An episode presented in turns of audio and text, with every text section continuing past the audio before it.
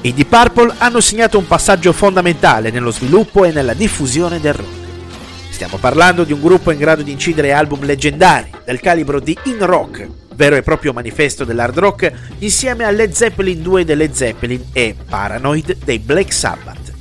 La seconda formazione della band, passata alla storia con il nome di Mark II, è quella che è riuscita a scolpire il nome dei Deep Purple nell'Olimpo delle divinità del rock. I rompenti vocalizzi di Ian Gillian, gli assoli unici dal potere taumaturgico di Richie Blackmore e l'inarrivabile abilità alla tastiera di John Lord sono diventati un vero e proprio marchio di fabbrica del gruppo, in grado di essere fonte di ispirazioni per le future generazioni di musicisti.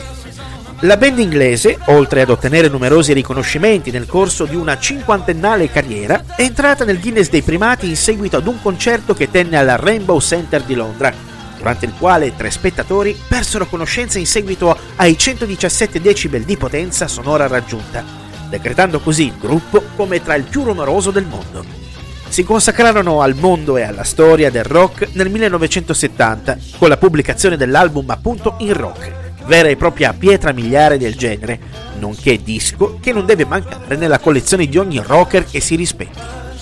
Oltre all'iconica copertina, che vede scolpiti i volti dei componenti della band al posto di quello dei presidenti degli Stati Uniti, che sono scolpiti nella roccia del Monte Rushmore, dall'album sono tratti alcuni dei brani che compongono i cavalli di battaglia della band, oltre che alcune delle canzoni più famose del rock, tra le quali figurano Speed King, Child in Time, Bloodsucker e molte altre. La band di Hertford in Inghilterra avrà modo di ripetersi nel 1972, dando alle stampe l'album del loro concerto dal vivo tenutosi nel corso di una tournée in Giappone ed intitolato Live in Japan, il quale viene considerato come uno dei dischi più significativi della storia del rock. Nel 2017 sono giunti alla pubblicazione del loro ventesimo album in studio, intitolato Infinite,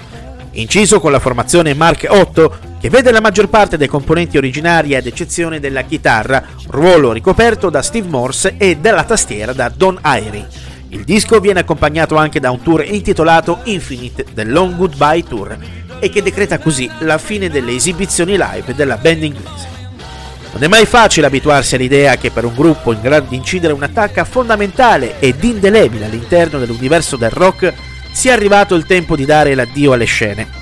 Rimangono quindi quei brani e quegli album unici, in grado di emozionare da anni generazioni intere di rockers.